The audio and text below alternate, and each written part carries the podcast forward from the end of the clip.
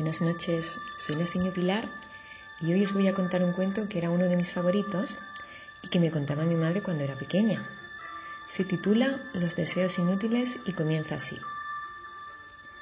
Había una vez un leñador tan pobre que ya no tenía ilusiones en esta vida. Estaba desanimado porque jamás había tenido suerte.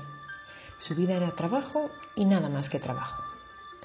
Un día, paseando por el bosque, comenzó a lamentarse en voz alta, pensando que nadie le escuchaba. Pero qué desgraciado soy, que aún trabajando sin cesar no consigo apenas unas monedas como recompensa. En ese momento se apareció Júpiter con el rayo en la mano. El leñador, asustadísimo, se echó hacia atrás y se tapó los ojos. No tengas miedo, respondió Júpiter. Tantas son tus quejas que quiero ayudarte. Pide tres deseos los que tú quieras y te los concederé. Eso sí, mi consejo es que pienses muy bien lo que vas a pedirme, porque solo son tres y no hay marcha atrás. En cuanto dijo estas palabras, el dios se esfumó en el aire levantando una nube de polvo. El leñador, entusiasmado, echó a correr hacia su casa para contarle todo a su mujer. Como os podéis imaginar, su esposa se puso como loca de contenta. Por fin la suerte les había llegado a sus vidas. ¿Y qué pedirás? preguntó entusiasmada ella. ¿Dinero? ¿Joyas? ¿Ser un duque o un marqués? Por fin podremos ir a París. No sé aún, contestó el leñador. Espera, que te pondré un vasito de vino para que te ayude a pensar, dijo ella. Y el leñador, mientras bebía el vino, dijo en voz alta, ¡Ay! Con este delicioso vino vendría fenomenal una enorme salchicha. Y al instante, una salchicha recién hecha apareció junto al vino. Pero serás tonto. ¿Cómo malgastas un deseo en algo tan absurdo como una salchicha? No debes hacerlo, ¿eh? Ten cuidado con lo que dices. Has desperdiciado el primero de los deseos, le dijo su mujer. Uf, tienes razón. Ha sido sin querer. Tendré más cuidado la próxima vez.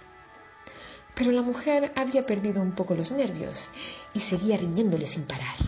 ¡Ay! Eso te pasa por no pensar las cosas. Debería ser más sensato.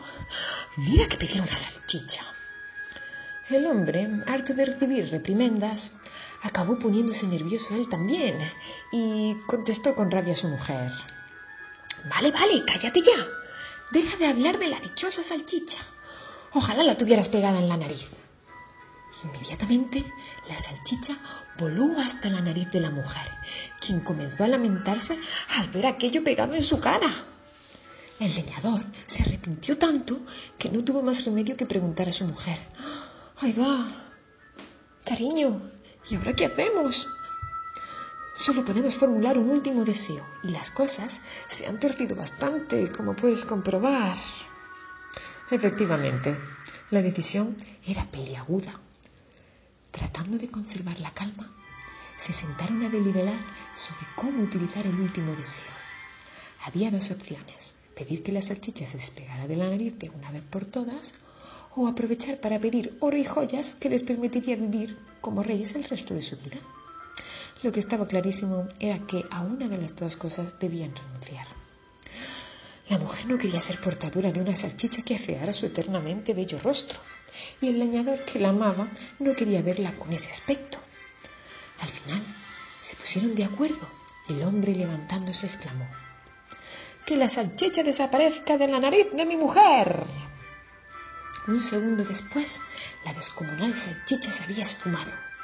La muchacha recobró su belleza y él se sintió feliz de que volviera a ser la misma de siempre la posibilidad de ser millonarios ya no existía.